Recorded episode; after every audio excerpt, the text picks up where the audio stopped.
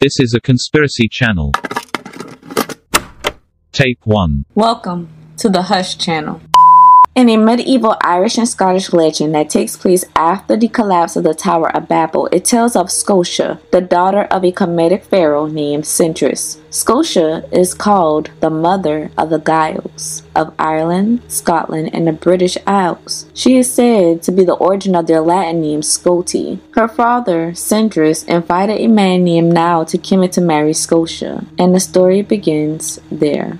The story goes that Scotia is actually the unnamed daughter of the Pharaoh of Exodus who rescued Moses from the waters of the Nile River. The Nile River is believed to have been named after Nile, her husband, himself. Ironically, there were a total of six women who played a part in the survival of Moses. All are named, except for the Pharaoh's daughter, Scotia. Scotia and her husband Nile raised Moses as if he was their very own. As for their father, Nile, he was a known scholar of languages stemming from Noah's Japhetic Gomer lineage, the lineage of Japheth's eldest son. Fénius Farsaid, a son of Gomer, is the father of Nao, although there are other sources that place Phineas as being the son of Boab, who is the son of Magog. And Magog is the second oldest out of the seven sons of Japheth. Fénius Farsaid is a legendary Irish king who was first a king of Scythia in Central Asia, and one of the seventy-two chieftains working for King Nimrod to build the Tower of Babel. Unlike the majority of the world after Babel's fall, Phineas was one of the very few who managed to keep his language alive. Phineas and his son Nile would study the confused tongues at Nimrod's tower, there in the Valley of Shinar, which is the biblical name for Samaria. Despite two-thirds of it being dismantled, the tower was still a grand structure by any means. The pair would send scholars to study Babylon's subjects as they began to rapidly disperse from the tower to eventually populate the rest of the world. After ten years, their investigations came to a completion. Phineas and Nile would take the best of each of the confused tongues and create a language that they called Goídelic, named after Nile's young son at that time, Goídel. And Goídel would grow up and would further perfect this language alongside his father and grandfather. By way of Nile and Goídel, the Celtic language and alphabet system was introduced to Egypt, whose writing system consisted of an art of characters called hieroglyphics. Today, the Gaels are an ethno-linguistic group native to Ireland, Scotland, the Isle of Man, and the British Isles, and various parts of Britain's mainland. In modern history, the Gaelic indigenous has been colonized by most Protestant settlers from Britain, inevitably being forced into being a part of what is now called the United Kingdom. The transition from the old religion and old way of the indigenous Gaels to the new world and the new religion are shown in stories like King Arthur and his evil father Uther, who hated those who practiced the way of the old, sorcery, with high reverence and knowledge of the Anunnaki. Such hatred resulted in these Gaels being converted into Christianity or else. This factors into why redheads are faced with prejudice,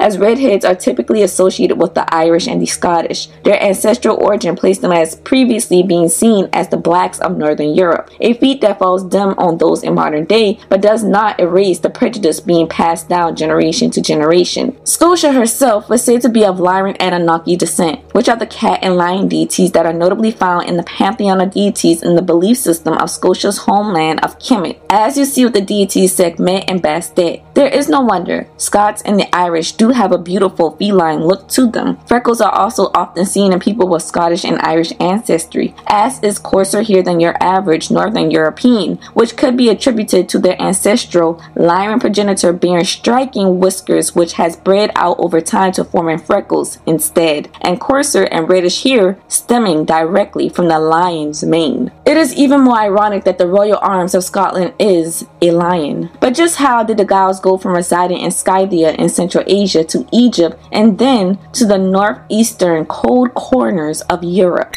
The other bynames of Phineas included that of Farsa and Phoenicia. The Scythians who had followed Nile into Egypt were thus named after Phineas and called the Phine, and later after Gael's birth and rise into manhood, the Phine would sometimes be referred to as the Gaels. The Phine and the Egyptians were said to have civilized the Greeks in writing, commerce, law, politics, arts, sciences, and even initiated them into their mysteries. As Moses and Goídel grew up like blood brothers, there was a time when Goídel was bitten by a serpent and saved by a prayer from Moses. Moses will go on to expose Goídel to the harsh treatment of the Israelites in captivity, resulting in Goídel, Scotia, and Nao becoming Israelite sympathizers. The relationship between the Phine and Egypt was strong for three generations due to the initial relationship between Scotia and Nao. The story goes that the sympathy Nao and the Phine held for Moses and the Israelites in bondage resulted in latter Egyptians forcing Shroof and the Phine out of Egypt. Shroof is the great-grandson of Nile and Scotia. Upon being casted out, Shroof and the Phine ended up on the island of Crete after an arduous time at sea. It was in Crete where Shroof died. Besides Egypt's sphere of influence as the most powerful nation on earth at that time, the Phine's refuge in Crete is perhaps another reason the Minoan civilization of Crete showed such influence from Egypt. One sect of the Phine then went to and settled a Canaanite land called Sor, which is Hebraic for Tyre, the famous city that birthed Queen Jezebel of the Bible. Today it is called Lebanon, and after Alexander the Great conquered and destroyed it, he built an enormous causeway to it from the mainland, converting the once island into the peninsula that it is today. When the Israelites took over most of ancient Canaan after escaping Egyptian captivity, they still remembered how the Phine were sympathetic to their suffering in Egypt. To show gratitude, they gave the Phine settlers of Tyre a large sect of land in northwestern Palestine. The Phine named this plot of land after their progenitor, Fénius, whose other by name was Phoenicius, and this land became known as Phoenicia, a city-state of Tyre. Phoenicia was a land known for its large trading port and hub, and its at that time rare purple dyes that became a symbol of royalty. Phoenicia was also widely known for its great seafarers and their great contribution to the modern language via their alphabet system. Zidon was the oldest part of Phoenicia and one of its most important cities. It was the land inhabited by the descendants of Zidon, a son of Canaan. Although biblically it does seem that the Canaanite genocide carried out by the Israelites was one hundred percent successful and bulletproof, it was in fact a failed genocide attempt that is glossed over. It is similar to those who believe that because of the flood all the giants were wiped out, but yet giants make several appearances thereafter, such as the infamous Goliath who was defeated by David. In fact, after the attempted Israelite genocide of Canaan, there occurs the story of David. David married Maacah, the daughter of King Talmai, and King Talmai was a Canaanite Nephilim. He was actually one of the three giants that were seen by the Israelite spies who were sent to scope out Mount Hebron in the land of Canaan. Mount Hebron is where the Cave of Patriarchs is. This is where Abraham's burial place lies alongside his wife. The Bible tells that Abraham purchased this plot of land from the children of Heth, a son of Canaan. These were the Hittites. David's daughter Tamar and David's son Absalom were both giants due to their mother Maacah being a giant. If you notice, Absalom actually flees to Talmai in Geshur for three years after killing his brother from another mother, Amnon, for raping his sister Tamar. Geshur was a part of Canaan, and the story occurs long after the attempted Canaanite genocide. This is said to say that the Canaanites were not a weak people by a long shot, and many of the thirty-six tribes of giants listed in the Bible are named after Canaanites because the Canaanites continued to interbreed with these fallen angels, these Anunnaki beings, even after the flood. It is likely the Phine and the Canaanites actually merged, and the territorial boundaries of the Canaanites who were not killed changed initially until they, the Canaanites, eventually became one people with the Israelites. According to archaeology, the Phoenicians were ethnically Canaanite despite having their own cultural identity. This is proof in the pudding. Regardless, the Phoenicians' initial dwelling in Egypt is shown to this day. Phoenician artifacts can still be found within the delta of the Egyptian Nile River. The other sect of the Phine migrated from Crete to Getuli, which is an ancient Berber land in North Africa south of the Atlas Mountains bordering the Saharan Desert. This faction after its of what became known as Carthage. In fact, etymology or linguistic origin show that Carthage is a Phoenician word. The Irish term Mael Cartach means the hero or the king of the city, as Melkarta, king of the city, was also the title of the Phoenician Hercules, who was noted as being the founder of Tyre. The Irish surname MacCarthy derives from Cartach. Punic is a term that refers to Phoenicia, and when Carthage and Rome engaged in a series of wars between one forty-six and two sixty-four B C, it was in fact called the Punic Wars. Like Phoenicia, Carthage was one of the most important trading hubs and affluent cities of the ancient Mediterranean world. Their sphere of influence and eventual territory stretched very far across the borders and coastline of northern Africa outside of Egypt, into Spain and into Italy, and its residing islands. To this day, it is stated that Carthage was indeed developed from a Canaanite Phoenician colony. In modern day, Carthage is called Tunisia, the northernmost point of Africa. Some scholars believe that Carthage is the biblical land of Tarshish, the land Jonah sails towards in order to evade going to Nineveh, the ancient Assyrian capital in Mesopotamia, which is in the opposite direction of Carthage. From a trade route point of view, this makes sense, as Jonah boards his ship in Jaffa, which is in southern Israel and today is the oldest part of Tel Aviv. Tarshish is also the land that is allotted to Japheth, the son of Noah. After Japheth divides his allotment amongst his sons, his fourth son, Javan, is allotted Tarshish. However, given that Africa in whole is believed to have been allotted to Cam, this brings debate, but other believed locations of Tarshish may make more sense, like that of Cadiz in Spain, the large Italian island of Sardinia, and Phoenicia itself. The thing is, however, that all these before mentioned civilizations and places were all a part of the Phoenician sphere and its children's civilizations, which consisted of points in all four corners of the Mediterranean Sea. Regardless, the Phine sympathy for Israelites was also shown once again, as some of the Israelites would later flee from Egypt once again when the Greeks colonized Egypt. Many Israelites and Jews fled to and dwelled inside of Egypt for generations due to Assyrian and Babylonian captivity, whereas Israel had been split into two factions at this time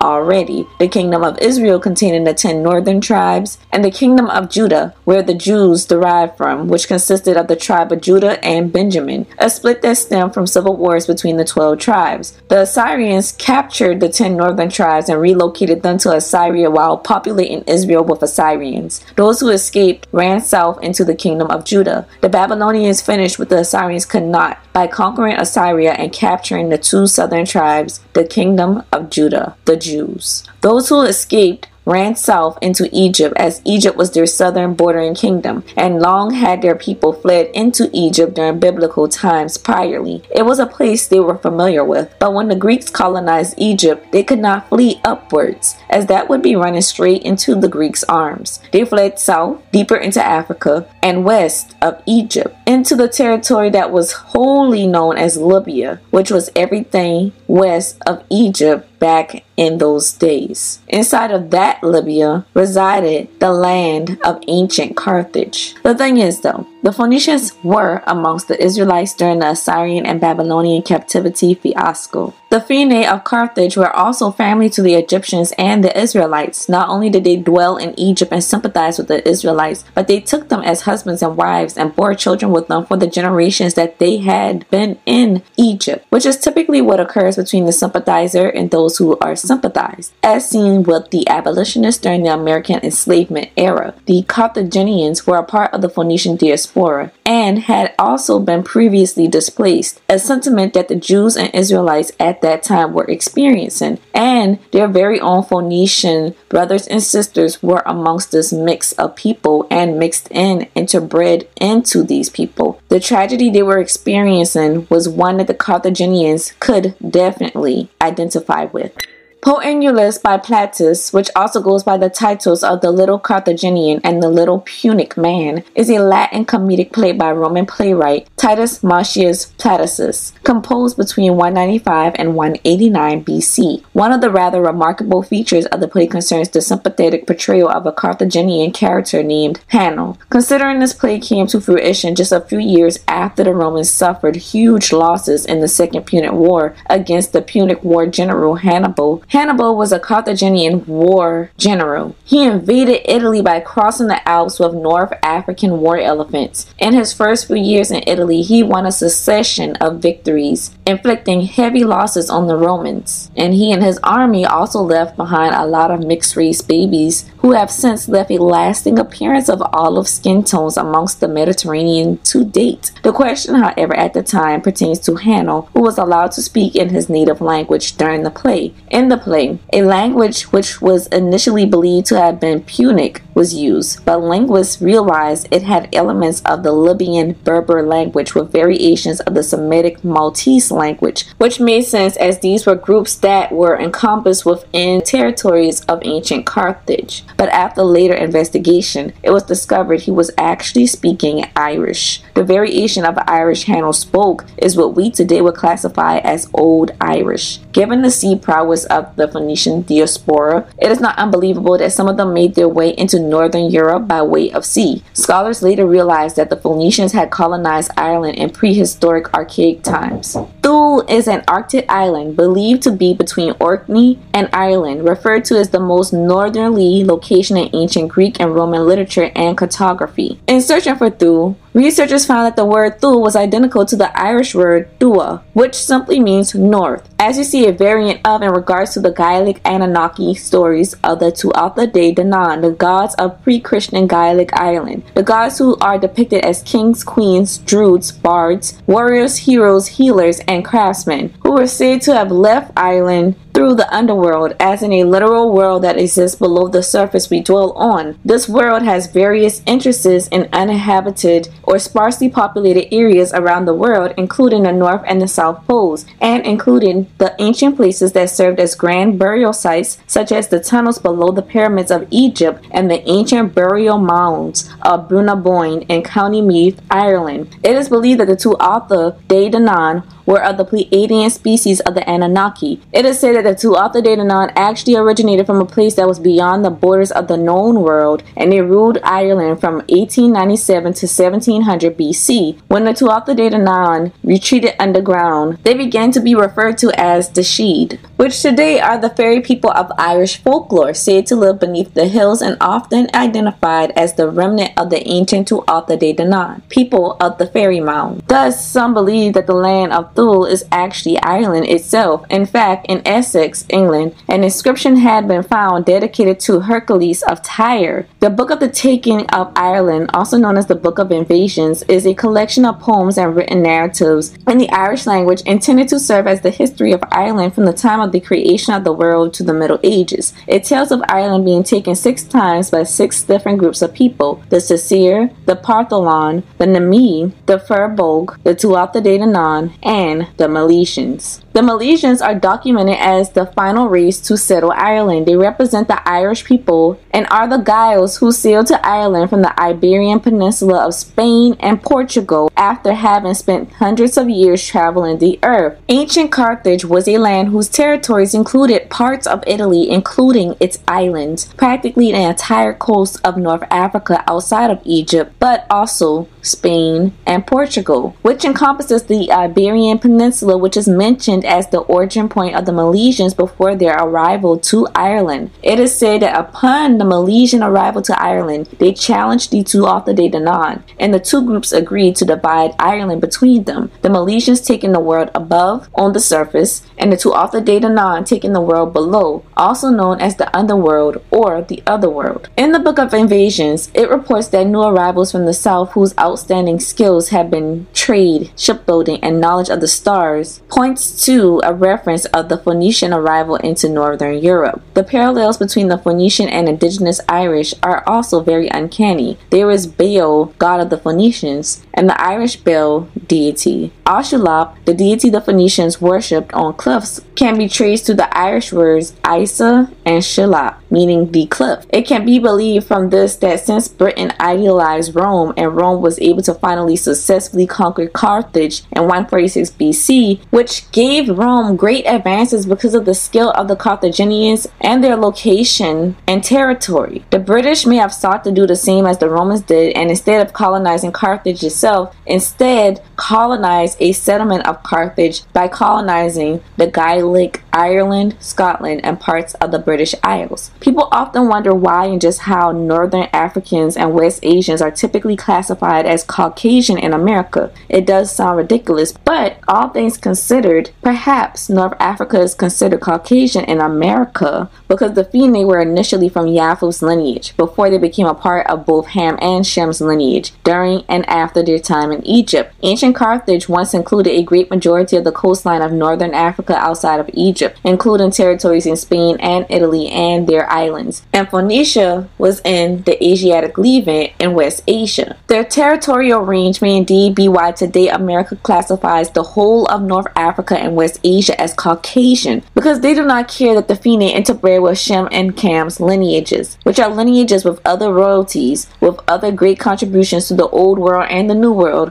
All they care about is making sure that Caucasians look as if they were the only ones always on top doing everything. And if that means boxing in a mixed race of people as if they are only of your fetid Caucasian origin, then so be it. Because the thing about it is, the disdain and prejudice that some Europeans hold for the indigenous guiles of Europe, these European victors, despite all that, can also still group the accomplishments of the guiles in with themselves, because the guiles physically are skin folk, and of course the Asiatic Levant holds the promised land of Israel. Of course they want themselves to be seen as the chosen people written about in the Bible. They want it to be them and only them, and Egypt is a great advanced ancient civilization that was once the world's most powerful nation, with many great feats about itself that are still being uncovered. Of course, it is in northern Africa, and they wanted to be associated with them and them alone, no matter the evidence that says otherwise. And while this classification is a part of a continuing discussion, it does make you think. Such knowledge is not provided to the masses, but it shows that they know. It always shows, if you look hard enough, what they know. End of tape one.